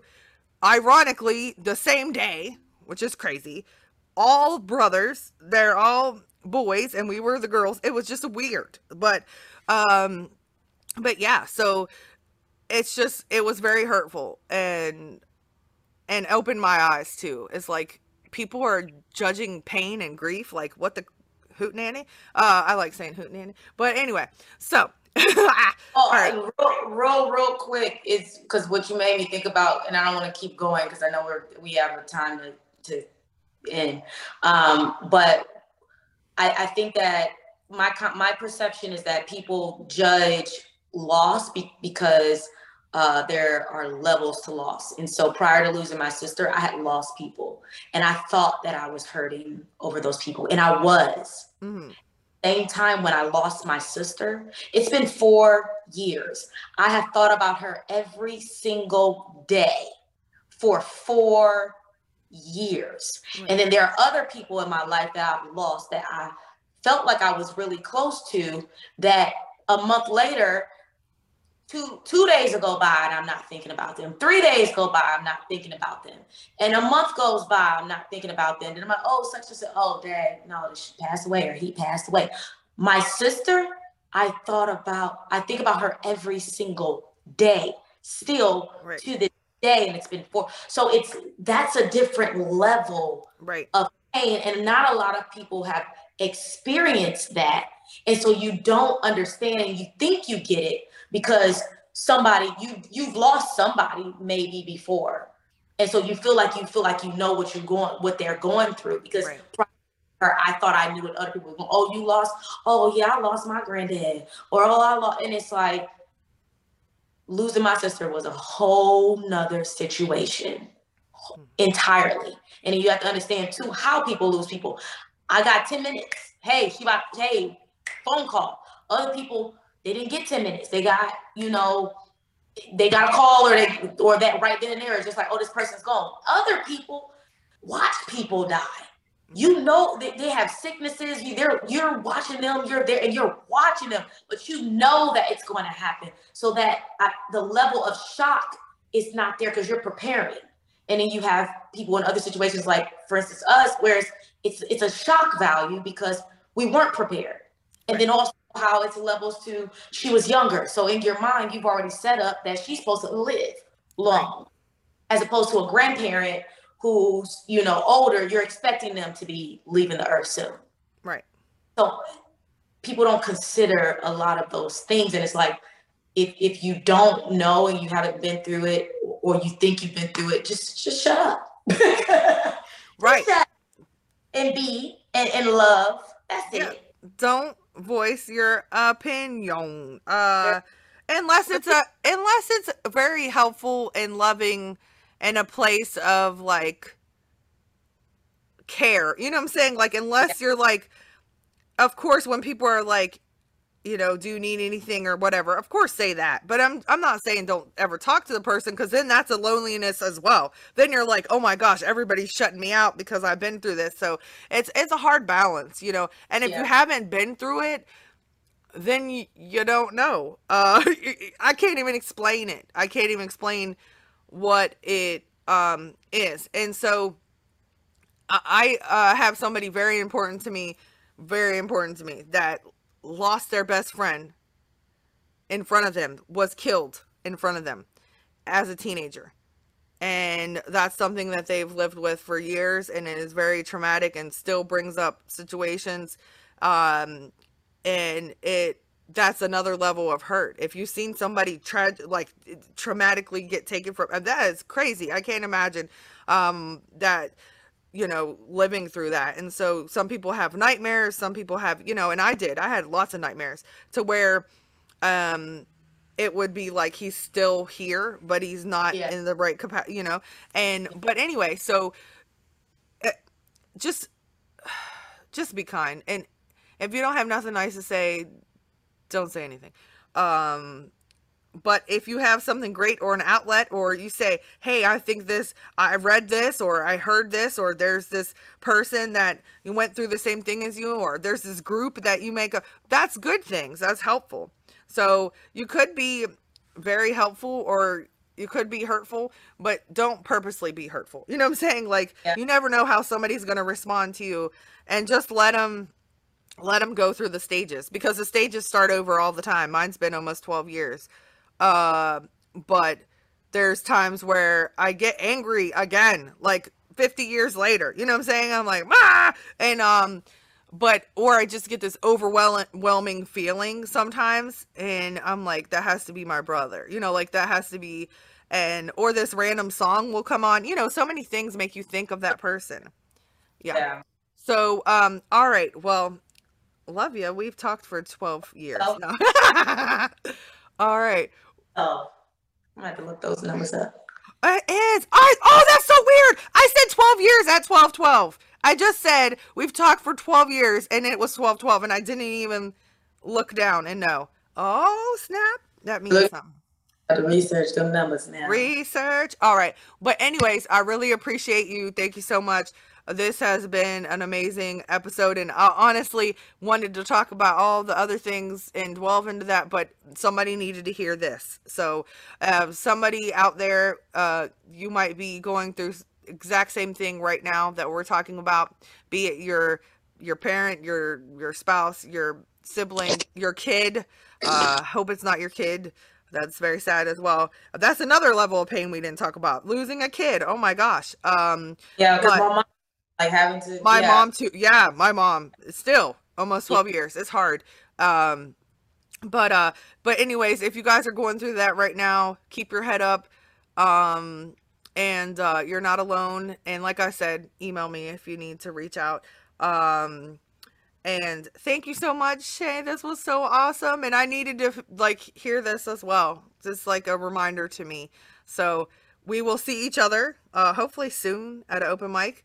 And thank you for sharing your wisdom and your beautiful story. And um, I'm so sorry for the loss of your beautiful young sister. And same for your brother. Thank you. And I will talk to you soon. You have a great day. Oh, my email and stuff. And oh, yeah, yeah, yeah. Where can people, yeah, I know. Where can people reach you? I skipped it. okay. Um, on Instagram, it's at Dr. Leshai Renee Hunt. So it's D R L E S as in Sam, H A I R E N as in Nancy, E E H U E. So it's Dr. Leshai Renee Hunt, Leshai spelled L E. Um, and then it's the same on uh, Facebook. And then also, um, actually email wise, then uh, at Dr. Shay 23 at Gmail. So D R S H A I S H A I 23 at Gmail. Uh, if you have questions, if you know, as she said, if you you just need to release, um, we can definitely uh, talk. So um, or if you need me at a venue or anything like that, because uh, you found purpose in in this in the conversation that we had today, uh, I'm always open to moving forward and and and being in purpose. So hit me up. You want to see it? You want to see it? Uh. hit her up, y'all. Okay. Do you? What about social media? Do you want to share any? Yeah. No, I did. I, oh, you did. Dr. Leshai. Okay. Okay. That's, All right at Dr. Leshai Renee Hunt. Okay, sorry, my mic is going. It's, it's a mixture, everything on there. It's a little comedy. It's a little, it's a little, little everything. Yay! All right. Well, you're awesome. Like I said, thank you so much. Um, yay! This was so. I don't want to say it was fun, but it was also like, um, it healing? was needed. It was healing. Yeah, it was definitely healing. Um, and it's like I like I my face got really red at one point because I was like in the moment of feeling it, and then now I just feel it's like a release of ah, like you know like a breath. But uh, thank you for sharing, and I can't wait to to respond to you. So like if people email me about how you made them feel and they don't email you, then I will let you know because I, I'm sure people will reach out. So okay. all right, I um have to move along to the but but thank you so much uh, for talking and you have a wonderful day and i'll speak to you soon. Okay you too bye-bye. We're bye. waiting. I know they can't see. Bye. Okay everybody. Thank you so much for listening. I know this is a long one. So long. Uh, but uh, i feel like it's it's very helpful so I just want to say, if anything that uh, Dr. Leshai Renee Hunt said uh, helped you in any way, please reach out to her or or me and let me know.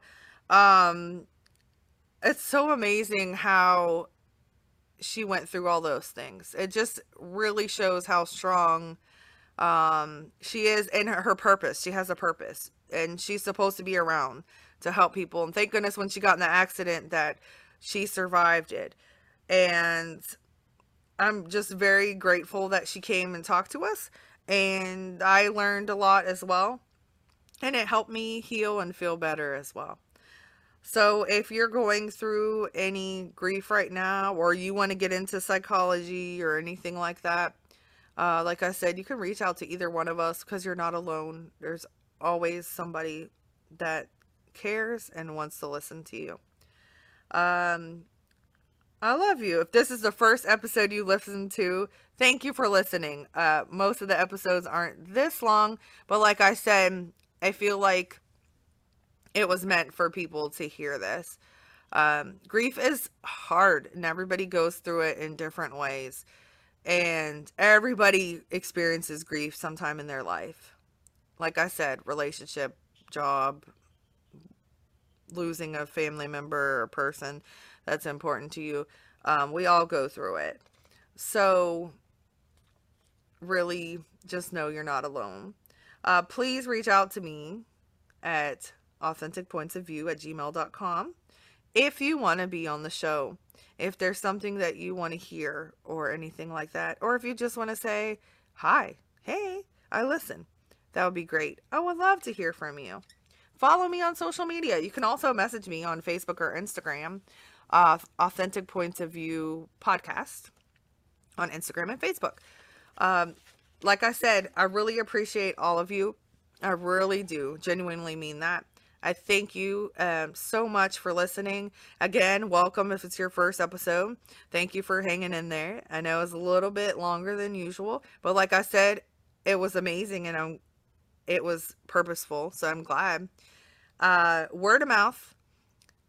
If you do like this show, Authentic Points of View, please share it. Tell your family, tell your friends, tell your coworkers. Listen together. Have a listen party. Woohoo! That's a new thing. Is a watch party? Is there a listen party? Maybe. So, thanks guys so much. You all mean the world to me. I wouldn't be able to do this without you, without people listening. So, that's the whole purpose. Tell whoever I appreciate you guys. Soon I'm going to be start doing giveaways, probably like a t-shirt or pen or something like that. And I'll keep you informed. So listen, listen, listen. Thank you. Have a great day. And I will talk to you next Wednesday.